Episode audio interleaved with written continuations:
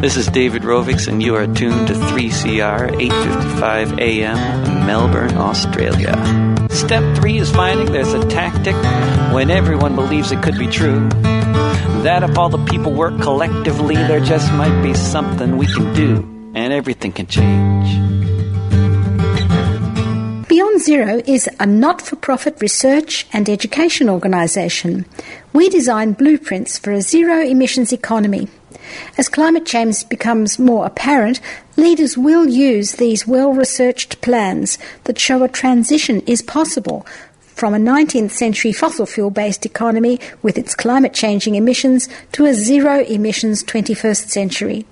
Check out our website for reports on zero emissions energy, zero emissions buildings, and zero emissions high speed rail. Podcasts of our talks with a who's who of climate change action are all available at Beyond Zero Emissions. If you have some ideas for this show, contact us at radioteam at beyondzeroemissions.org. Welcome back. You're listening to 3CR 855 on your AM dial. The program you're hearing tonight is Beyond Zero. I'm your host, Andy will be coming from the Coral, Coal and Climate Forum, which brought over 500 people out to Box Hill Town Hall. Candidates for next Saturday's election were presented by Rod Quantock. Introducing them was Professor Peter Christoff. Thanks to the Lighter Footprints and Carolyn Ingvarsson for putting on such a valuable forum, and to Rob Anderson and Roger Weiss for getting the audio to us. When Josh Frydenberg began, a man with a big container marked bleached rushed up to the platform shouting about the barrier reef. He was overcome by security men, and Viv had to edit out quite a lot to fit into our time. But she wanted you to know how animated the meeting was with a desire for a coherent consensus on climate action. So, first, you'll hear Peter Christoff from Melbourne University, then Josh Frydenberg, who is a Liberal Party member for this seat, Mark Butler, ALP's Shadow Minister for Climate Change, followed with Senator Janet Rice for the Greens at the end. What I'd like to do is first begin to put climate, Australian climate energy and politics into context. We're in the middle of a contest between two tipping points, those moments when systems change irrevocably. The first tipping point is an ecological one. It involves the impacts of global warming, and since the start of this century, a range of records have been broken as a result. So this year, atmospheric concentrations of carbon dioxide will rise and remain over 400 parts per million.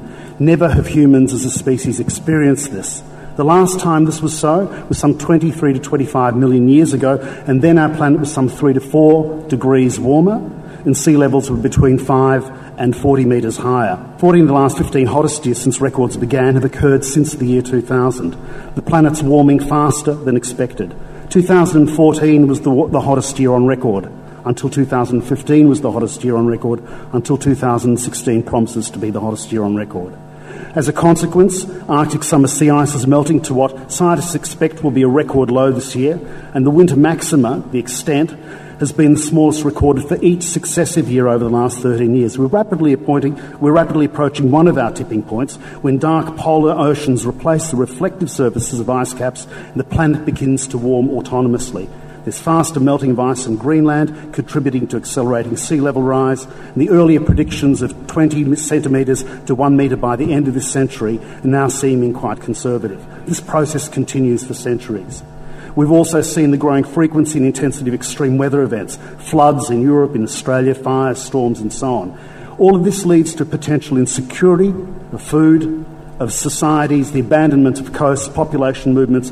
We are fundamentally at the start of a climate, global climate emergency, where each additional tonne of CO2 amplifies the crisis that we're in.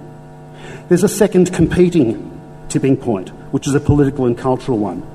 I had the privilege of being at Paris last year when the climate negotiations there led to a major promise, a promise of a rapid and accelerating shift to a decarbonised world. The Paris Agreement set the very ambitious goal of keeping warming to as close as possible to 1.5 degrees Celsius and well below 2 degrees. Global emissions at a peak as soon as possible. Net greenhouse gas emissions are to be achieved, or net balance in greenhouse gas emissions, zero emissions, achieved within the second half of this century.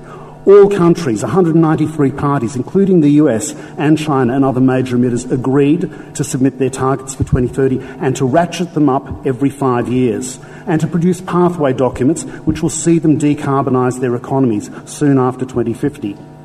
In 2018, the IPCC will produce a report on the path to 1.5 degrees and its impacts, and I'm sure that this report will have a profound change in mindsets of politicians and others. The Paris Agreement is a promissory note at present, based on existing national commitments, we're still heading for at least 2.7 degrees Celsius or more. But it's a robust process for improvement to which Australia also committed itself. The growing impact of climate chaos is already increasing pressure for faster decarbonisation. Australia, however, is poorly prepared for either tipping point or for this shift. As the events of the last six months have shown, we have magnificent, fragile ecosystems which will be laid waste by global warming. The devastating impact of what is now being called a marine heat wave on the Great Barrier Reef is now well known. The increasing frequency of ocean warming, ocean acidification, sea level rise will likely lead to the extinction of the reef, certainly if we go above 2 degrees Celsius. When it comes to cultural and political tipping points, I think we're perhaps worse off. Since 2009, Australian climate politics has been the site of pathological behaviour, with bitter internecine warfare between parties on an issue that is far more important than partisan politics. There's been no respect for the science by the coalition, grudging but increasing respect by Labor, certainly in the last few years, and a strong recognition by the Greens. At the same time, Australia's climate and energy policies are incoherent. They work against each other, both domestically and internationally. Australia's mitigation targets are amongst the weakest for developed countries, for our emissions status, and also our significant economic wealth. These targets are well below what was advised by the Independent Scientific Climate Change Authority. In fact, the Coalition's respect for climate science has been disturbing. The Climate Change Authority was for long, a long time under threat, and the cuts to the CSIRO will disable our ability to get good local science in place. Key existing mechanisms to achieve these inadequate targets are unlikely to succeed. The direct action plan will not enable us to hit the 2030 target. It's underfunded at $2.55 billion over four, four years, and its reverse auction process has not engaged any major emitters. Australia's emissions have risen by 6% over the last two years since we lost the carbon price. Looking forwards, there is no plan for decarbonising Australia's stationary energy sector. We need a plan to lead the nation to a coherent, rapid, orderly exit of fossil fuel based power generation. The incoherence is also there in the heart of the bid, for example, to take a billion dollars out of the, uh, the Clean Energy Finance Corporation to protect the reef when a reduction in emissions is critical. Cutting emissions through shifts to renewables is relatively easy. Think about agriculture as a, as a dark, hard part to deal with. So, this makes achieving this goal even more urgent. But how are we going to do a rapid transition without adequate funding and without a carbon price? Then there's the problem of the disjuncture between energy and climate policies in the international domain. Australia produces between point, around 1.3% of global emissions domestically. It's about the 15th biggest emitter internationally. But when emissions embodied in its fossil fuel exports are taken into account, this figure rises to some 3.5% of total emissions planet wide, putting us amongst the top 10 emitters. We have a moral responsibility for those emissions. We are morally accountable for what we export, and we will suffer the consequences. There's no plan for a strategic withdrawal from fossil fuel exports. Are we going to rely on market forces to deliver those outcomes? Policy incoherence needs to be overcome. Unfortunately, the brutal battles over the carbon tax have left most politicians reluctant to engage creatively, cooperatively uh, on this most important critical issue, which is why tonight is such an important opportunity to go beyond point scoring and to develop a coherent approach to climate change. Thank you. I understand that the environment is an extremely important issue at this election and that people in this room are extremely passionate. And I'm not here to debate the science, indeed, I accept the science. I'm here to talk about the best possible way for Australia to tackle the challenge of climate change. Over the last six years, um, I have enjoyed very much and benefited greatly from my interaction with Lighter Footprints. My door has always been open. Indeed, I think uh, most of the candidates who have been against me in Kooyong have probably been Lighter Footprints alumni. But That being said, um, it's been a very useful exchange, and I hope it's been uh, mutually beneficial. Um, today, I'm very happy to talk about the Coalition's plans for, for climate change uh, and other areas of the environment. I think it is a false choice to talk about the economy versus the environment, or indeed for coal versus the reef. And so today, I want to talk about three particular topics what the government is practically doing uh, to reduce our carbon footprint. Um, secondly, to talk about what we are doing to preserve the Great Barrier Reef. And thirdly, to talk about why I'm optimistic about our future and our ability to tackle the environmental challenges. So, that whole suite of mechanisms, whether it's the Emissions Reduction Fund, whether it's a renewable energy target, whether it's our productivity plan, or whether it's in innovation and the various uh, funds that we have established there, we are committed to dealing with climate change. On the second issue of the Great Barrier Reef, everyone acknowledges what an icon this is. In fact, it's the world's largest living structure. Now, when we came to government, the Great Barrier Reef in 2013 was on UNESCO's and the World Heritage List's watch list. We, as a result, put in place a plan. A plan together with the state government, which saw some $2 billion put aside for investment in various ways to protect the reef. And of course, as a result of this plan and the measures that we took to end dredging disposal, to end dredging disposal in the Great Barrier Marine Park, it was taken off UNESCO's watch list. And in fact, Australia was praised for its management. Now, in terms of other measures that we have taken, we recently announced the $1 billion fund, and that $1 billion fund will focus on climate change mitigation strategies as well as how to improve water quality treatment across a whole range of areas, including sewerage outfall in terms of pesticides, irrigation, and various, various other technologies. So there is a very concrete plan. And then finally, I wanted to talk about why I'm optimistic. I'm optimistic for, what, for one of the reasons that Peter actually described. The fact is, we now have so many nations from across the world, he mentioned over 190 countries around the world, who have agreed for the first time to this uh, particular COP21 target. Now, is it enough? It's not enough, and that's why there is going to be these five year renewals which Australia has and reviews that Australia has pushed for. But the fact that you've got so many countries, all very different, all very different. If I look at France, they get more than 70% of their electricity from nuclear. If you go to Sweden, it's more than 40%. If you go to Norway, more than 98% of their energy comes from hydro. Every country has a different set of characteristics. But Australia has put its target forward as part of a global agreement, and I think that has to be a good thing. The second reason why I'm optimistic is because of the improvements in technology, particularly the improvements in battery technology, which will allow us to store renewable energy in a much more efficient and effective way. The CSIRO says that battery technology costs will come down by at least 60% over the next 10, 10 years and that solar costs will come down substantially as well. So I think whether it's the Tesla cars, which are coming down in price, whether it's battery technology for the, for the household or for the commercial business, or whether it's solar, there is great improvements in technology. So, batteries, so technologies um, and um, the global agreement are very important.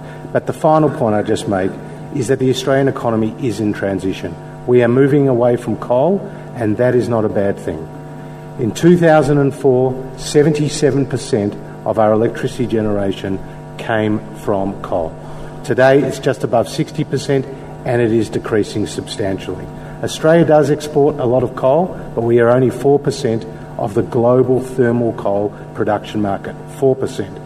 Happy to take questions on it, but I believe the transition is happening. It's happening for the right reasons, and Australia has a lot to be optimistic about. Thank you very much. Uh, look, it, it's a very timely opportunity to have a discussion about climate change policy, uh, in part because obviously we have got this seemingly endless election campaign we need to deal with, but also because, uh, as I think a couple of speakers have already uh, said, uh, we still are to a degree basking in the warm afterglow of a remarkably successful conference in Paris. Uh, Peter's right, the, the sum total of the, the contributions or the targets that nations took to the conference takes us closer to three degrees of warming than two. But really, to, to, get the consensus we did and a commitment from all nations of the world to take action around those targets of well below two degrees and a more qualified commitment around 1.5 given the level of division and disappointment of the Copenhagen conference only six years earlier, which for UN processes really is the blink of an eye, was remarkable. And there's been significant analysis about why it happened. The US and China coming together and really driving an ambitious, uh, an ambitious pre-conference process was obviously important. But really, the reason why is that nations around the world are moving, and they're moving very, very fast.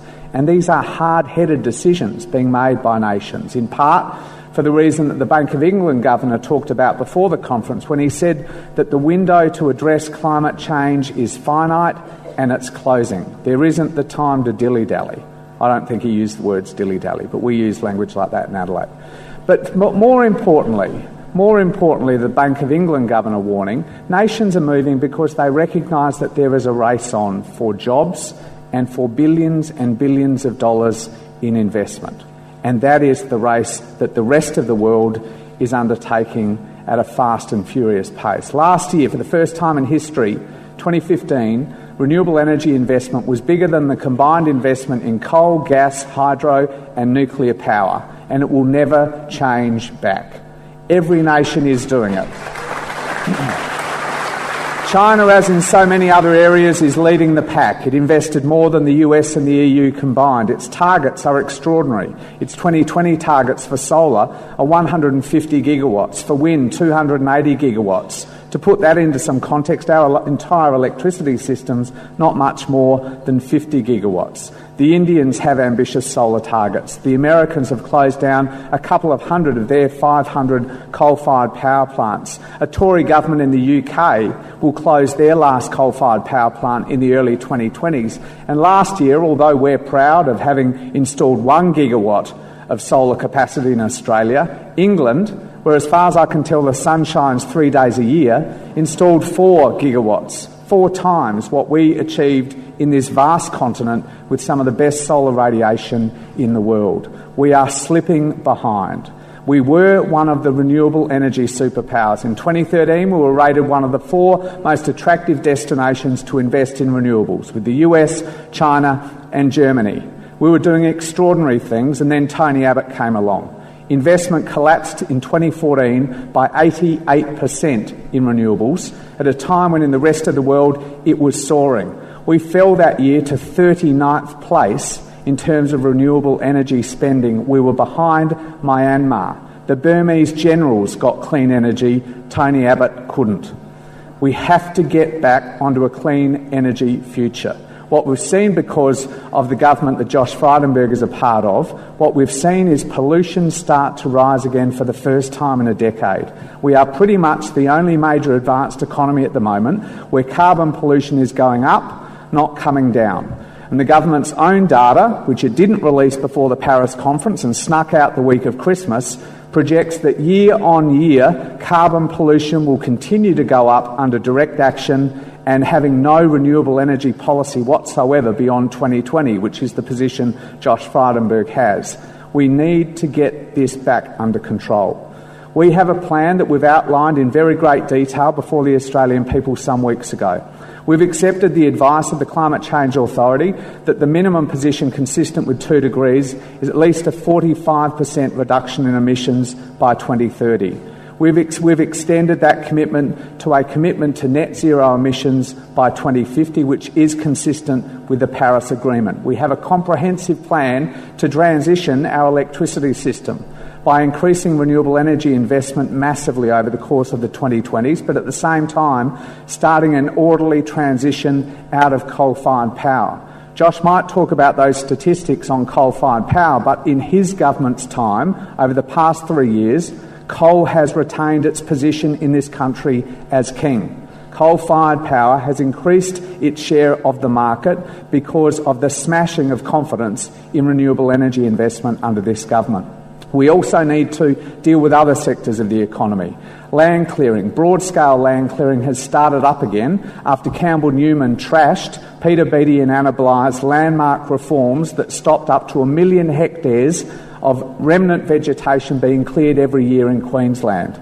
If the state governments won't deal with this, a Commonwealth Labor government, in the same way that Bob Hawke did in 1983, will intervene and override state governments to ensure that we don't see a return to broad scale land clearing that not only impacts on biodiversity and on runoff to the Great Barrier Reef, but also has a dramatic impact on our carbon footprint. We've got to deal with transport. I think it was Peter uh, who said that we've got to get a bipartisan commitment back around this policy. There is not a democracy in the world where there is not a democracy in the world that has a serious climate change policy that is not subject to bipartisan consensus. I watched the UK general election last year uh, and uh, I was just I was dumbstruck by the the sense of comity between all three parties, but particularly the two alternative prime ministers. I think they had a minor disagreement about the proportion of offshore and onshore wind power, but otherwise than that, this policy area is resolved in the UK and so many other uh, countries, particularly democracies. We have to get back to that position. We've been trying to coax Josh's boss into a debate about climate change and renewable energy. He simply won't take it up because he's handcuffed himself to the policies that were put in place by Tony Abbott. Those policies were deliberately designed to do nothing, and against that indicator, they're working marvellously well. We've got to have a different debate in this country. This election is the time to do it. There's still, it pains me to say, 16 days left. After all that we've done, congratulations on coming out in such a balmy evening for June in Melbourne. Uh, all strength to your arm and keep up the fight. Thank you. Thank you all, all of you for being here. It's so fantastic to look out upon a hall of such a huge number of people. Thank you, Lighter Footprints and ECAM, for doing all of the hard work to make this happen. I want to acknowledge that we're on the traditional lands of the Wurundjeri people and pay our respects to them, their elders past and present and to note that if we are going to be truly caring for country and caring for culture, we have to deal with climate change. I want a show of hands. Who here in the room has had your oh shivers moment about climate change? That moment when you realise, geez, this is big. I mean, the science has been telling us for decades that we face a big and growing problem in the future. But that future is now. Today, there is too much carbon in the atmosphere. It's already damaging our health and well-being, our economy, other species, our water supplies, our capacity to grow food. And the reality is that we have a carbon footprint that is enormous and excessive, even as we try to minimise it. And the measures that have been outlined by Josh and by Mark tonight just aren't going to be enough to address it. We are experiencing the extreme events such as the Great Barrier Reef bleaching and the wildfires in Canada last month, which burnt over half a million hectares, destroyed 1,600 buildings, and still aren't under control. And in India, last month's heat wave saw their highest temperature on record 51 degrees.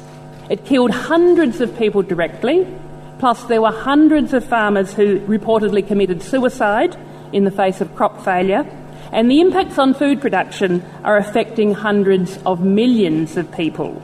And this is only a two month snapshot of just over one degree of warming. We can't continue this way. We are indeed in an emergency and should be taking emergency action to halt global warming in its tracks. Three years ago, I said to keep global warming under two degrees, Four fifths of the current known reserves of oil, coal, and gas have to stay in the ground. And that applies to Australia as well, where we have a quarter of the world's coal reserves. And that means no new coal mines, no expansion of the gas industry. And, that, and that's just to keep us under two degrees. Paris was a step forward globally. It put the target of 1.5 degrees on the table. But we are most likely saying goodbye to the Great Barrier Reef with 1.3 degrees. The last three years in Australia and my last two years in the Senate have been deeply depressing. Three years ago, we had a price on pollution. Our carbon pollution was dropping, and we had a renewable energy target of 41,000 gigawatt hours. But since then, we've had the destruction of Tony Abbott and the disappointment of Prime Minister Turnbull. We've lost our carbon price, our renewable energy target was slashed by the government teaming up with Labor and our carbon pollution is rising again. Josh didn't talk much about coal. He said we're moving out of it, but the reality is that the Adani Carmichael coal mine in these last three years has been approved by a Queensland Labor government and the federal coalition government. Carmichael is only one of nine mines in the Galilee Basin and burning the coal from these mines would release more than Australia's total annual carbon pollution each year. If the Galilee Basin was a nation, it would be the world's seventh largest emitter of carbon dioxide. And despite all Prime Minister Turnbull's talk of innovation and transition, there is no plan. We are still stuck in the past, subsidising fossil fuels, still expecting them to provide for us into the future. The future strategies of the revamped CSIRO, about to turf out half of its climate scientists, they all presume a big role for fossil fuels. I sit in the Parliament and hear the inanity from government senators that coal is good for humanity. They are still saying that. Hello, hello, can they hear us? Do they understand? And Josh, talking about coal, I mean, I, I hear you on the radio spouting absolute nonsense that Australian coal is going to lift Indians out of poverty. Josh, I hate to break it to you. Our coal is not clean.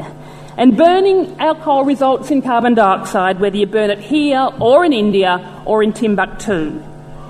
You know what will lift people out of poverty? It's going to be empowering people with that very liberal idea of decentralised power, of clean, renewable energy.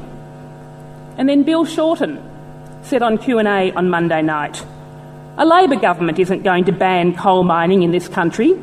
Coal is going to be part of our energy mix for the foreseeable future. The power of the vested interests, the oil, gas, and coal companies, are huge global warming is being treated like a political poison ball rather than a fundamental threat to our very existence. So, but we've, we've got to have hope because we have to, because if you don't fight, you lose. And because how could I look my future grandchildren in the eye if I said, sorry, it was all too hard, so I gave up? Because taking urgent, serious action is logical, it's possible, and it makes economic as well as social and environmental sense. In transport, our vision is to supercharge investment in public transport with $10 billion over the next four years and encouraging walking and cycling, the bike being the world's most energy efficient vehicle. We would fast track high speed rail so that people can train it rather than fly and to soak up carbon, the very best thing we can do is to stop logging our native forests and let them, the most carbon dense forests in the world, just keep growing old. I mean, this election campaign has been dominated by the spender meter. The others are happy to commit a stadium here, a sports scout hall there, as long as it's in a marginal seat. There's no big thinking, there is no commitment from either Labor or Liberals for the serious investment that's needed to be tackling global warming seriously. I say we can't afford not to act. The insurance companies know it. Last week's floods along the east coast cost $80 million. And last month's wildfires in Canada, $9 billion. But game changing projects like high speed rail are seen to be off the agenda. But they, even though they don't blink when, when it comes to spending $50 billion on submarines or giving $50 billion in corporate tax cuts. We can afford to act. We must afford to act. The Greens believe that Australia can be a global leader in shifting from the dirty industries of the past to the jobs rich, pollution free economy of the future. And the best way of getting there is going to be voting Greens in two weeks' time. You're listening to 3CR Radio. In 2016, 3CR published a book to celebrate the station's 40th birthday. Years in the Making, Radical Radio, celebrating 40 years of 3CR, is a visually stunning account of the people and ideas that make up this dynamic station. At 300 pages, the book includes hundreds of images and over 50 features on programs, people, music, and technology from across the decades. You can get your copy of 3CR's book for $49.50 at the station during business hours at 21 Smith Street, Fitzroy. Or online at 3cr.org au forward slash shop. Get a piece of your own history. 3CR's Radical Radio is available now.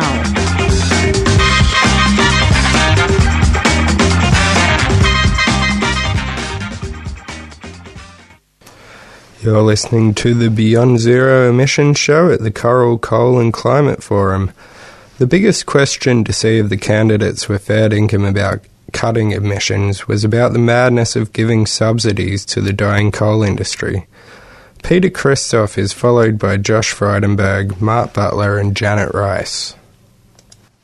Look, just for last question, I want to bring together two narratives. The first is a narrative that emerged very strongly in the um, Paris conference last year. The, the, the result of that particular debate was a very powerful announcement at the Paris conference opposing fossil fuel subsidies and, and, requesting governments to move away from them. That has been now embedded in a number of different agreements, some of which were uh, strongly supported at the Paris conference itself. So here's the question. Given that we have something in the vicinity of $6 billion of fossil fuel rebates going to gas and coal, the gas and coal industry, I'm not including agricultural diesel fuel rebates there, will you in, in government in the next term move to uh, uh, eliminate those subsidies and redistribute them either to renewables or to some other worthy part of the economy. Uh, Mark just said it's an opportunity for a big announcement. Um, he's got a good sense of humour because I think he's going to say what I say, which is that the diesel fuel rebate, but in terms of the diesel fuel rebate here, um, it goes across a whole series of sectors. It goes to the agricultural sector. It goes to um, the gas sector. I mean, when we're talking here about gas, people fail to mention when they're talking about the United Kingdom that they get more than 20% of their uh, their electricity from nuclear, but they get more than 30% from gas. And interestingly, gas has half the emissions intensity of coal, but it's still classified as a fossil fuel. So I think we don't want to put at risk um, the competitiveness of those sectors and the jobs, so we won't be changing the diesel fuel rebate.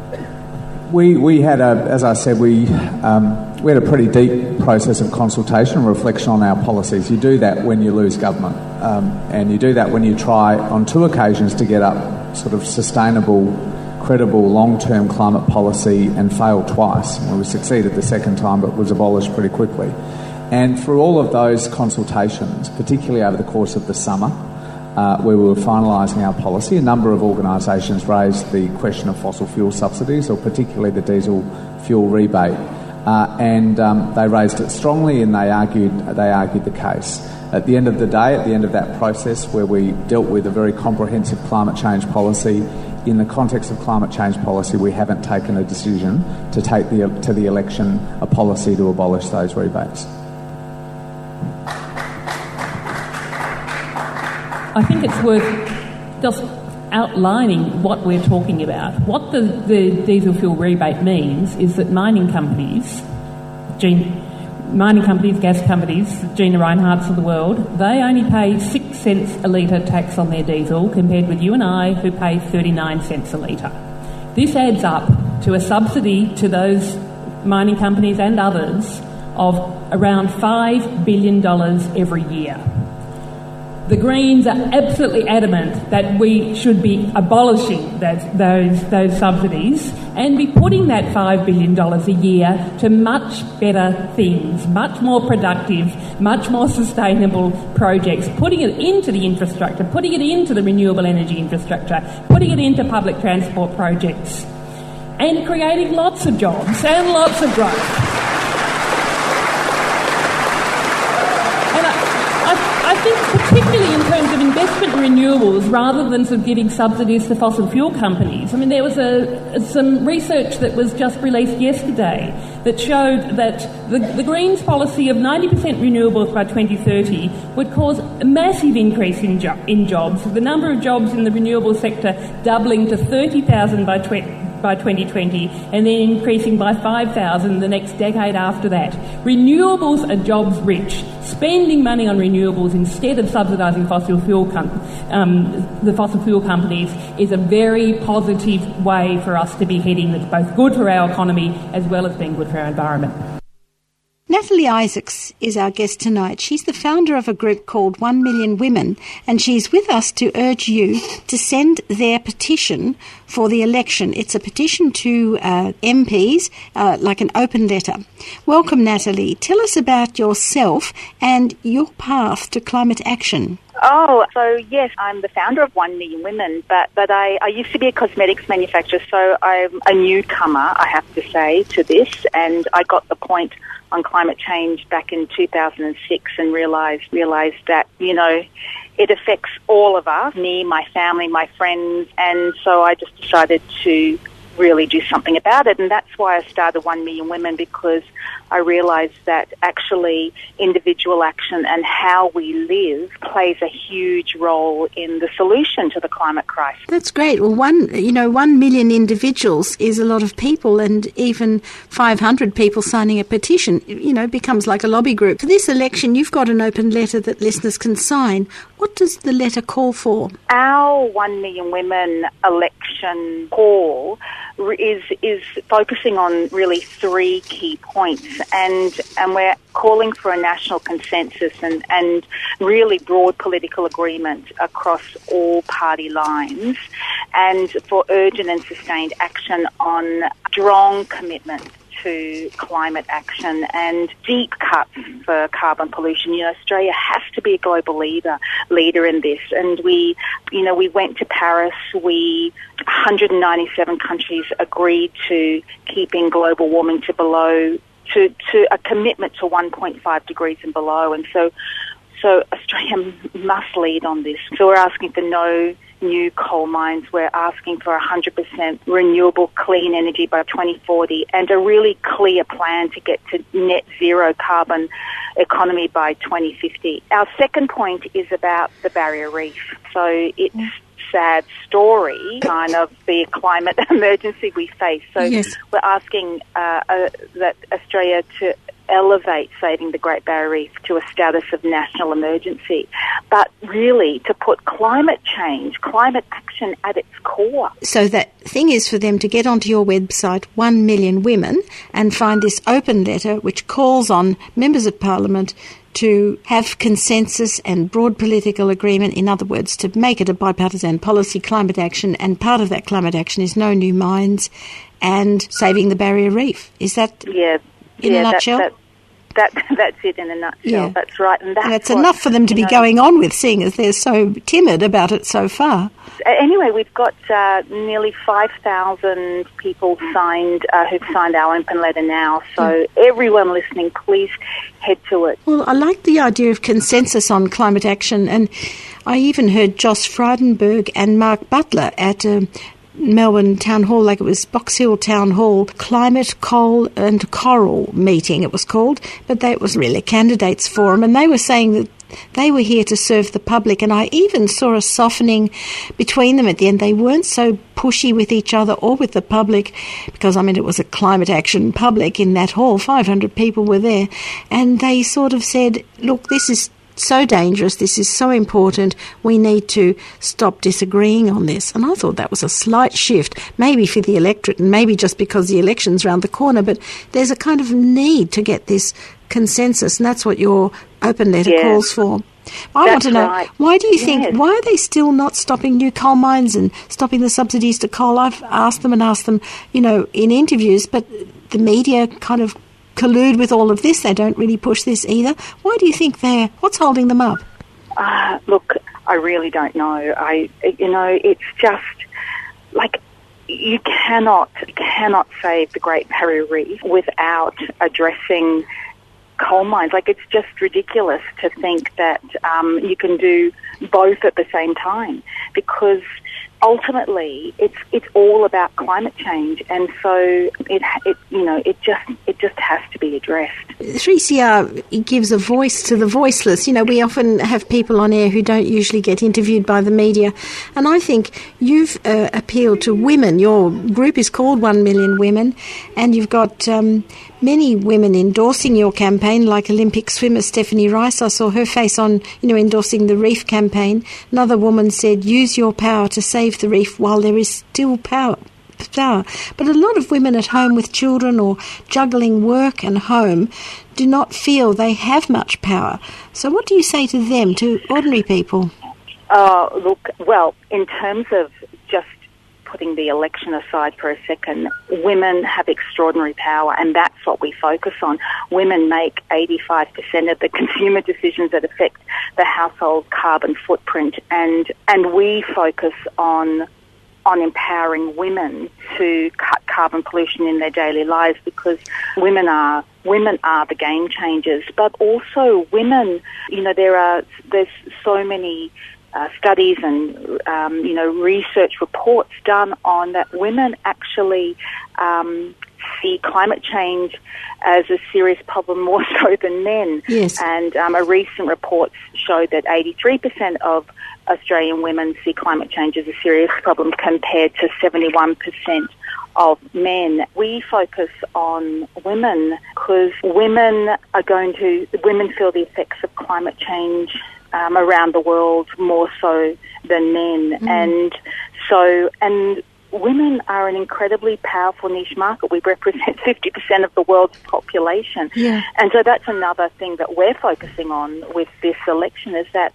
women we there must be a commitment to gender equality. And gender equality is equal participation of women is really important for is essential for not just the evaluation and um, implementation of climate policies, but obviously for all decision making. And we absolutely cannot go back to where we have an Australian cabinet of only one single woman, which is what we had from 2013 to 2015. Yeah, that's right. So it's offensive, need- really, isn't yeah. it? And I think women are not just a niche market and the ones who make consumer decisions, but women have powerful ideas. Women are actually here for the long haul, not for this short, short-term success, success or short-term target, which is what we've been bandied about. You know, targets this and targets that. But really, women can see the long thing, the the family growing up, the the second generation, the fifth generation. You know, we make families in order to have grandchildren, but not just that, to have great grandchildren, to have a future. And this is the existential problem of climate change that actually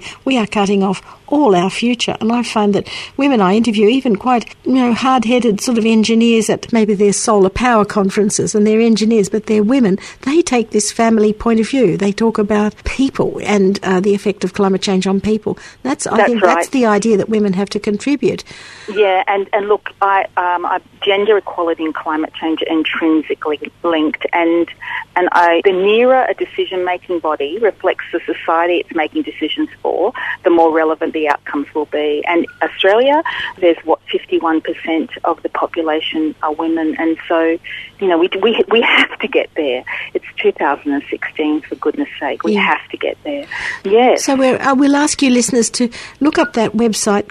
One million women. It's got the number one, one million women, and then you'll find uh, the letter that Natalie's been talking about, calling on politicians get consensus on this bipartisan policy, save the reef, and to have women much more participating, a gender equality in implementing and monitoring these climate policies. Like women can say, hang on, this is not going to work. Like I thought the policy of Greg Hunt for the recently announced for the Barrier Reef, they were going to put $1 billion that they'd taken from a, the Arena Fund, like they've pinched the money from one pot of gold to put into another, and they're going to use it for water purification water quality.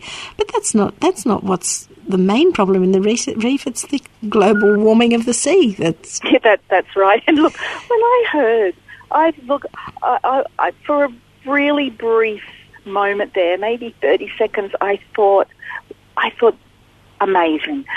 Money for the reef.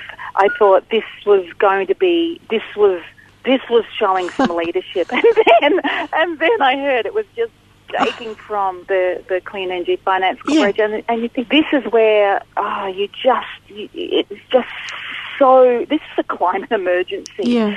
And we need, we need leadership. We need leadership on every level. Mm. We need a leader that is going to not just not have climate change as an adjunct to mm. the rest of the things going on. You know, climate change affects everything. It affects our, the economy. It affects our jobs. It affects our health and well-being. It affects everything.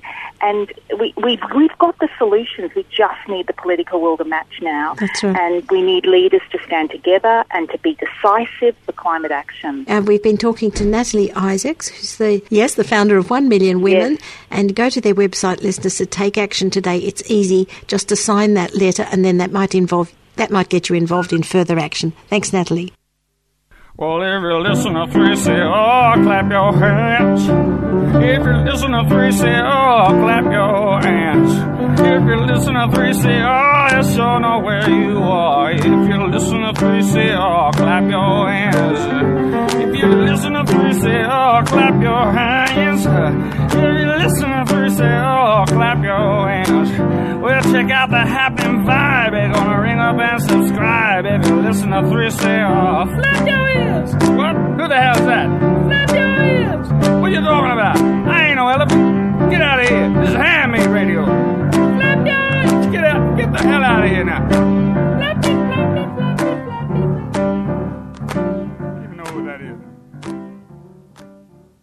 Adam Bandt is the federal MP for Melbourne. He's the only Green in the House of Representatives. So, welcome, Adam. How are you? Hi, nice to be on your show. What are the chances that more Greens will be elected to the lower house? Ch- chances are quite good. In seat of Batman, uh, which cover, covers seats from Northcote northwards uh, and adjoins my seat, uh, Alex Bhathal is in with a real shot of picking up that seat.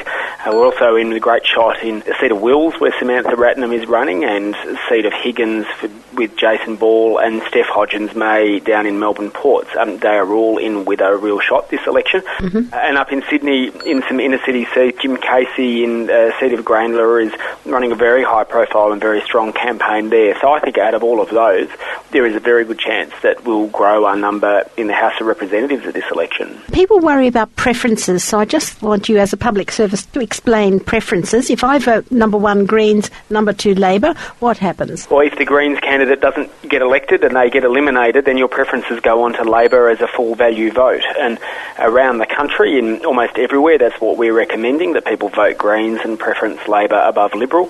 Uh, in some places, we're leaving it up to the voter to decide, saying vote one Greens and decide the rest yourself. But uh, what I think people need to know is that if they vote Greens this election, their preferences won't be going to the Liberal Party, um, unless, of course, that's something they decide to do. But if you vote Greens and follow um, the how to vote card uh, and don't preference um, the Liberals above Labor, then you'll be safe. Your vote will be going um, to keep help keep the Liberals out. And at the end of the day, that's something this election I would like to see is a change of government. Sadly, you can't say the same about the Labor Party. The Labor Party is preferencing the Liberal Party and helping them out in a number of seats, including seats in South Australia that the Liberals might win. Labor and Liberal have done a preference deal. So in some places, if you vote Labor, your preferences will be going to the Liberals, which is very, very disappointing. Stay in the seat of Melbourne. You've been, I imagine, phoning and door knocking and meeting a lot of people because out in campaign mode. What are they talking about when they talk about climate action? I think there's a real sense that um, people understand the urgency and that we've got to uh, turn the ship around in a very short period of time and make Australia a zero pollution society as quickly as we possibly can. I think there's a um, a real sense of disappointment that Malcolm Turnbull is keeping Tony Abbott's climate change policies and an understanding that um, unless we tackle the question of coal, um, we're never going to properly address climate change because Australia is very heavily dependent on coal for its electricity, and um, we also export an enormous amount of it as well. So increasingly, people are saying to me, "We've got to get off coal. Um, how can we do it?" Um, the Greens have got a plan to do it, and uh, they're increasingly looking at the other parties and realising that they don't. So I think that with, with climate, I think people understand the urgency and just wanting government to get on and act. Mm. Well, now we'll come to Hazelwood. A lot, 25% of Victorians' energy comes from Hazelwood Power Station, and I've read in the press that Engie the French company that owns it has told their parliament that they may close the power station. Can you tell me what the latest is and what you can do in federal parliament about making sure that there's rehabilitation paid for and the workers getting trained, retrained? To replace Hazelwood with clean energy and ensure that the people who work there and also the community generally in the Latrobe Valley are looked after. And that's the Greens plan, is to make sure that as we transition to renewables, that no one is left behind. But also we recognise that um, if we, uh, unless the, the government steps in, then coal-fired power stations like Hazelwood will keep going. And part of the reason for that is that the cost of running Hazelwood is pretty low. Um, the coal mine is sitting right next door to it. All the infrastructure is already built. All they need to do now, and of course the plant is past its use by date and has been for many years. So all they need to do is keep digging it up and um, shoveling it into the power station next door and burning it. And without uh, there being a price on pollution, that works out to be a quite cheap way of generating electricity. And the part of the problem with that is that because it's so cheap without a carbon price, um, then it makes it harder for renewables to come online and compete. Mm. They're competing on an uneven playing field. So we need to step in and close Hazelwood to give um, renewables the space to grow. The good news is we could do it at the moment and it wouldn't affect Victoria's electricity supply because we've got a surplus of energy in Victoria, so now would be the perfect time to do it. Um, federally, we're Introdu- we've introduced the Renew Australia Act, which would um, begin the process of um, getting a legally binding timetable for closing down all coal-fired power stations over um, the next 15 years and allow a staged replacement of those with renewable energy. And I think uh, that's something the federal government can and should do uh, because if we keep going as we are, then I'm really worried that Hazelwood will keep going and going and going. Yes, I think clean energy and climate emergency are much more central to Greens thinking, and uh, I have a feeling that a lot of people are angry at the parliamentary process itself, which gave us a clean energy package in the government before the Abbott government, and then it was all ripped up, or a lot of it was ripped up.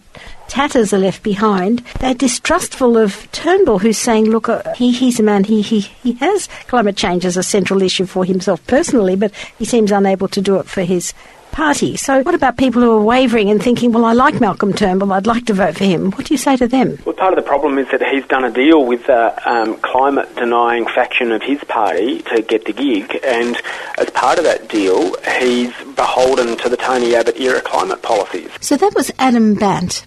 He's the federal MP for the seat of Melbourne. And I'm sorry we had to cut Adam a little bit short there because we had a technical problem that made the last part of the audio not very good to listen to. Adam did talk about a marvellous scheme they've got with the Clean Energy Finance Corporation to save you from the upfront costs of putting solar power on your roof, whether you are a business or a house. And this is absolutely game changing. He also gave a plug for community radio, which is under threat, and I ask all of you to support that. He said that we might end up with not really any choice between the media outlets if we didn't have alternative radio to keep the truth coming out. And uh, they only need 1.4 million every year to keep 37 metropolitan stations, alternative radio stations, on air. You're listening to Beyond Zero on 3CR 855 on your AM dial. I would like to thank the speakers at Box Hill Town Hall, Natalie Isaacs and Adam Bandt. Thanks to the team tonight, Teddy, Roger, Joe, Jane and Viv. Special thanks to Rob Anderson and Lighter Footprint.